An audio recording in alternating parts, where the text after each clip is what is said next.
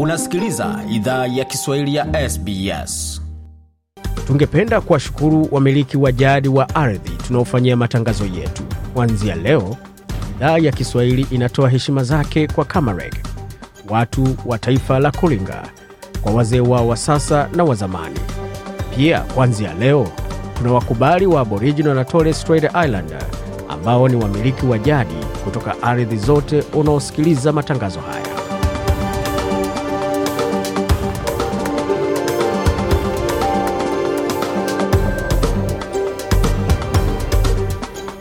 Jambo pote lipo na karibu katika makala ya idhaa ya Kiswahili ya SBS. Uko na migode migerano katika studio za SBS, tukuletea makala haya moja kwa moja kupitia tovuti yetu, pia anwani ambayo ni sbs.com.au mkwa juu swahili. Hapo mengi ambayo tumeandalia, lakini kwa sasa tupate kionjo cha kile ambacho kikopo mbele, hususan kupitia kukaribia kwa mataifa ya Kiafrika kwa serikali ya Urusi. Je, ni nini ambacho wanatafuta na ni kwa maslahi ya Waafrika ama yao wenyewe?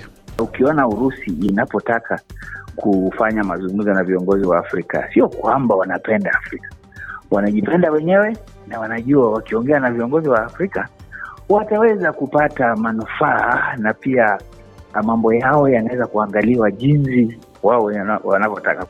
Huyo huyo ni Daktari Martin Olo, mchambuzi wa masuala ya kisiasa hapo kutoka Kenya, akifunguka kuhusu kile ambacho anashuhudia katika jitihada za Rais Vladimir Putin kukaribia mataifa ya Afrika katika mahusiano yake ya hivi karibuni ambayo amekuwa akifanya na mataifa hayo. Na katika mengine ambayo tutawaletea ni kuhusiana pamoja yale ambayo anajiri katika masuala mazima ya michezo, ambapo Australia imepiga hatua ya kuingia kati kutoka makundi. Sasa wao na Nigeria wamejipa nafasi, lakini kabla ya hayo tupate muktasari wa habari.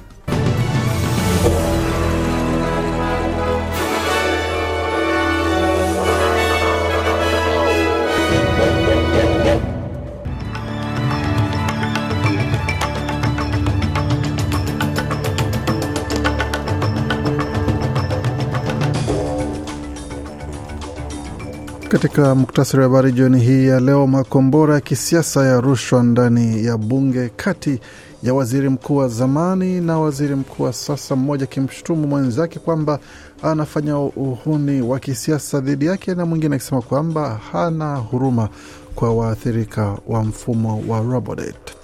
Wakati huo viwango vya riba vyasalia vilipo, lakini upinzani wasema kwamba watu wajikaze ama wajitayarishe kukaza mikanda zaidi, hususan kwa wale ambao wana mikopo ya nyumba. Na kutoka hapo tutazama taarifa zingine ambazo zinajiri, ambapo Sudan, makundi ya Sudan yazishtumu pande mbili zinazopigana kule Sudan, ambapo kundi la mashirika ya haki za ya taaluma ya Sudan yazishutumu pande mbili zinazopigana nchini Sudan. Vilevile, rais wa Nigeria achukua hatua kadhaa za kukabiliana na kupanda kwa gharama ya maisha nchini humo, wakati hali si hali kule Niger ambako kumekuwa mapinduzi ya serikali na jeshi. Na nchini Kenya, mrengo wa Azimio umetoa orodha ya watakaowasilisha kesi yao katika mazungumzo ya pande mbili pamoja na yule atakayekuwa na upatanisha.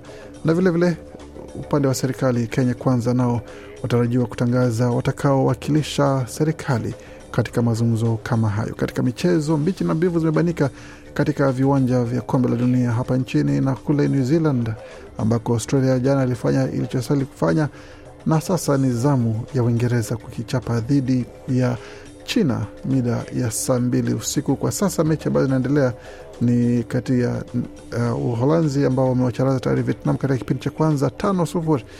Naona kwamba historia huenda ikatengezwa katika mechi hiyo, wakati Ureno na Marekani bado wana sare ya kutofungana kwa sasa, ikiwa ni katika kipindi cha kwanza, ikimaanisha kwamba hali ikiendelea kwa hivyo basi Wamarekani wataendelea mbele, lakini Wareno wakishinda Wamarekani watakutupwa nje. Lakini tuende moja kwa moja katika taarifa ambazo tumeandalia.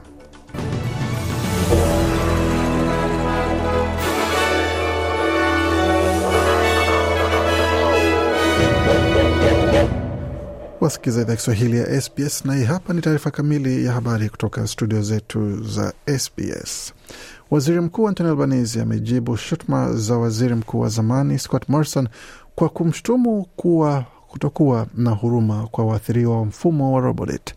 Jana mbunge wa Cook Scott Morrison alijitetea dhidi ya matokeo ya ripoti ya tume ya kifalme ya Robodet ambapo aliita ripoti hiyo uhuni wa kisiasa wa serikali ya Albanese. Ripoti hiyo ilifanyiwa tathmini ya mfumo huo wa kurejesha deni ambao kwa sasa umepota ulikuwa kinyume sheria na imeshtumu bwana Morrison kwa kuruhusu baraza la mawaziri wake kupotoshwa kuhusu vipengele vya mfumo huo. Waziri Mkuu Albanese alisema kuwa madai ya bwana Morrison yanajihurumia na hayazingatii waathiriwa halisi wa mfumo huo. Yesterday, the member for Cook suggested there was only one victim of robo-debt, him. Anasema jana mbunge wa Cook alidokeza kulikuwa mwathirika mmoja tu wa Robodet. Yeye anajihurumia sana, kujitambua kidogo sana. Hakuna chochote kuhusu watu ambao wako katika mazingira magumu, waliosakwa kwa hela ambazo hawakustahili lipa, na hata baadhi yao walisukumwa hadi kwa vifo vyao, alisema waziri mkuu Albanese katika jibu lake bungeni jana. Na benki kuu ya Australia almaarufu RBA imeamua kutoongeza kiwango cha hela taslim kwa asilimia 4.1 kwa mwezi wa pili mfululizo, ikidai kuwa viwango vya juu vya riba vinafanya kazi kupunguza mfumuko wa bei. Katika mkutano wa benki hiyo mapema hii leo, RBA imesema kwamba viwango vya juu vimefanya kazi kuunda usalama endelevu zaidi katika, ya, katika ka, kwa utoaji na mahitaji katika uchumi. Bodi ya RBA imesema kwamba hili likiungwa pamoja na sintofahamu inayozingira mwonekano wa uchumi wa Australia ulisababisha benki hiyo kuacha viwango vya riba vilipo kuruhusu muda wa ziada ya kufanya tathmini kwa manufaa ya ongezeko ya kiwango kingine. Msemaji wa masuala ya hazina katika upinzani Angus Taylor amesema hatua hiyo inakaribishwa kwa watu wengi, ila serikali ya Albanizi ya mweka hazina na mweka hazina Jim Chalmers bado wana kazi nyingi ya kufanya kupunguza shinikizo za mfumuko kama anavyoelezea hapa.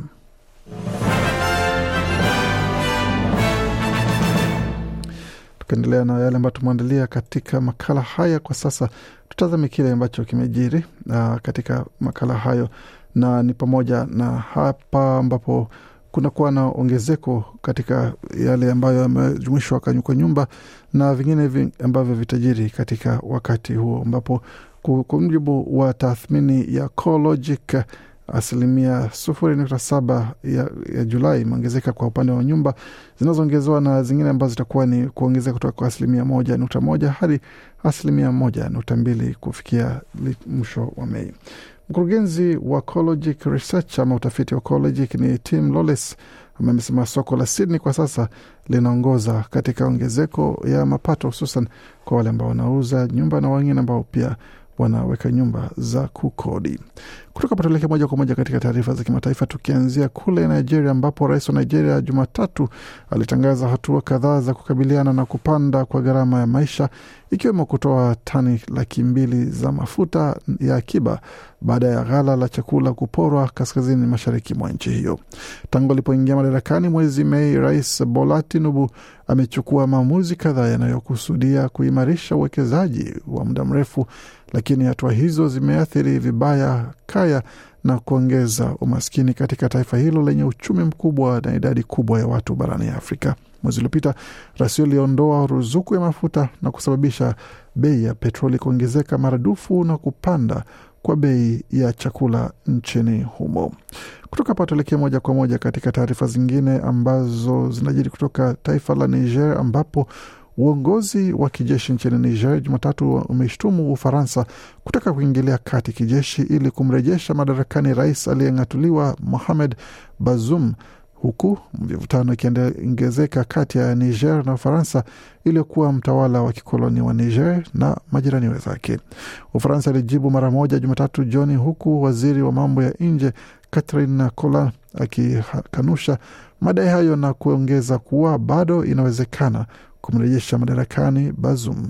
Na katika ishara ya kuongezeka kwa mvutano wa kikanda, serikali za Mali na Burkina Faso zinazoongozwa na wanajeshi Jumatatu jioni zilionya kwamba uingiliaji kati wowote wa kijeshi nchini Niger utachukuliwa pia kama tangazo la vita kwa nchi zao zote mbili. Bazoum, mshiriki wa karibu wa nchi za magharibi, ambaye kuchaguliwa kwake miaka miwili iliyopita kuliashiria kukabidhiana madaraka kwa njia ya amani kwa mara ya kwanza tangu uhuru wa Niger aliondolewa madarakani tarehe 26 Julai na kiongozi wa kikosi cha ulinzi wa rais. Mkuu wa kikosi cha ulinzi wa rais Jenerali Abdurahmane Tiani alijitangaza kuwa kiongozi, lakini madai yake yalilaaniwa kimataifa na jumuiya ya uchumi ya nchi za Afrika Magharibi, ECOWAS, ilimpa wiki moja kurudisha madaraka. Kutoka tuelekea moja kwa moja hadi nchini Sudan ambapo mzozo wa kivita ambao unaendelea kule Sudan kwa sasa umewalazimu takriban watu milioni tatu nukta tano kukimbia makazi yao yakiwemo wakiwemo watu laki nane elfu arobaini na nne ambao wamekwenda nchi jirani kutafuta usalama, kwa mujibu wa Umoja wa Mataifa. Zaidi ya makundi thelathini ya haki za binadamu nchini Sudan na taasisi za kitaaluma zilishtumu vikosi vya wanajeshi wa Sudan na vikosi vya msaada wa haraka vya kijeshi RSF kwa kutekeleza ukiukaji wa haki za binadamu dhidi ya raia katika jimbo la Darfur nchini Sudan na kwingineko. Katika taarifa ya pamoja iliyotolewa Jumamosi, mashirika hayo ya kutetea haki za binadamu yalitaka uchunguzi wa haraka kuhusu ukiukaji huo ufanyike na suala hilo lipelekwe kwenye mahakama ya kimataifa ya uhalifu ICC kupitia Baraza la Usalama la Umoja wa Mataifa. Na nchini Kenya, mirengo ya Kenya Kwanza na Azimio la Umoja inaonekana kuchezeana mchezo paka na panya kuhusu mazungumzo ya maridhiano yanayotarajiwa kusuluhisha masuala tata nchini humo. Hilo ni licha ya Wakenya kuelekeza macho yao yote kwa vinara wa mrengo hiyo miwili, Rais William Ruto na Raila Odinga mtawalia kuhusu juhudi zao za kutatua mzozo huo.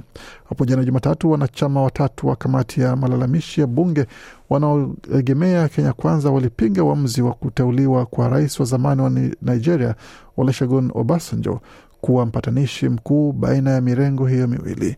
Mwenyekiti wa kamati hiyo Bwana Nimrod Mbai kutoka Kitui Mashariki na wanachama wawili Clement Sloya kutoka Sabatia na Ernest Ogesi wa Vihiga walisema kuwa mzozo uliopo baina ya mirengo hiyo miwili unaweza kusuluhishwa kupitia bunge la kitaifa bila kuhitaji usaidizi kutoka nchi za nje.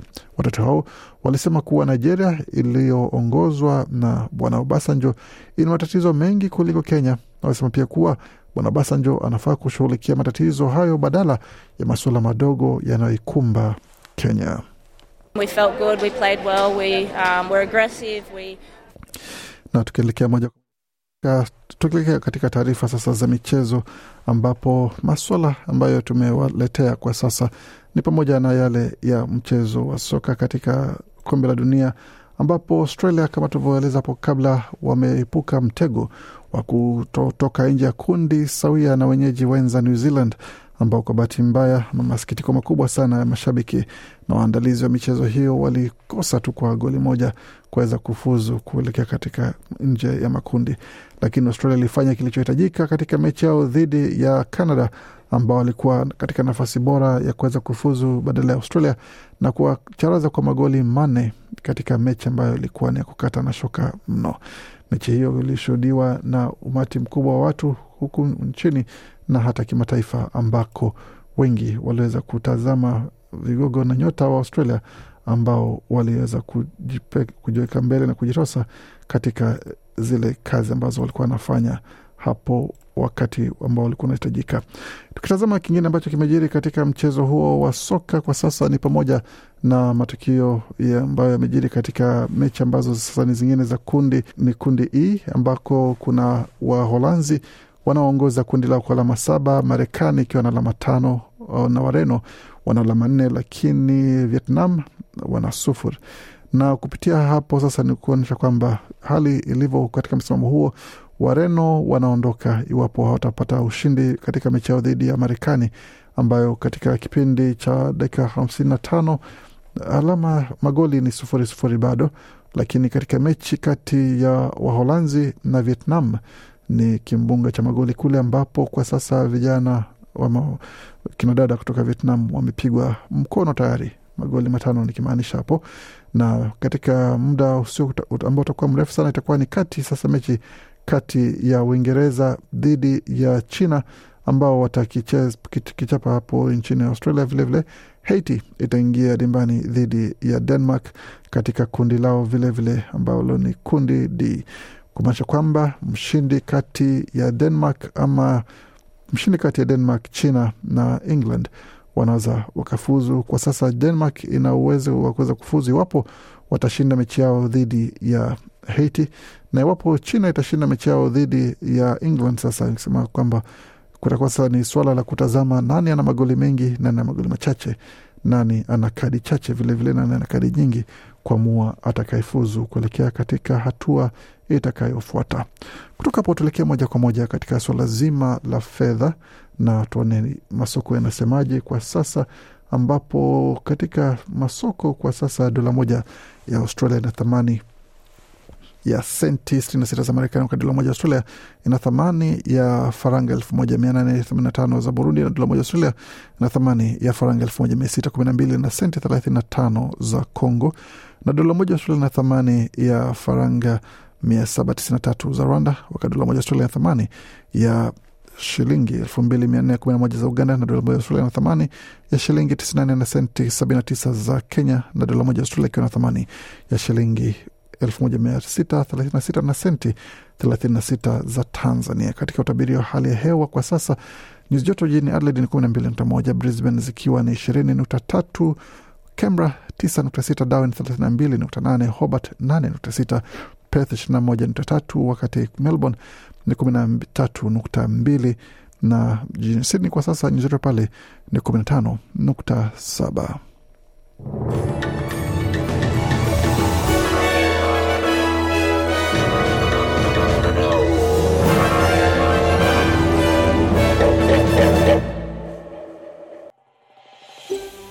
Je, unataka kusikiliza taarifa zingine kama hizi?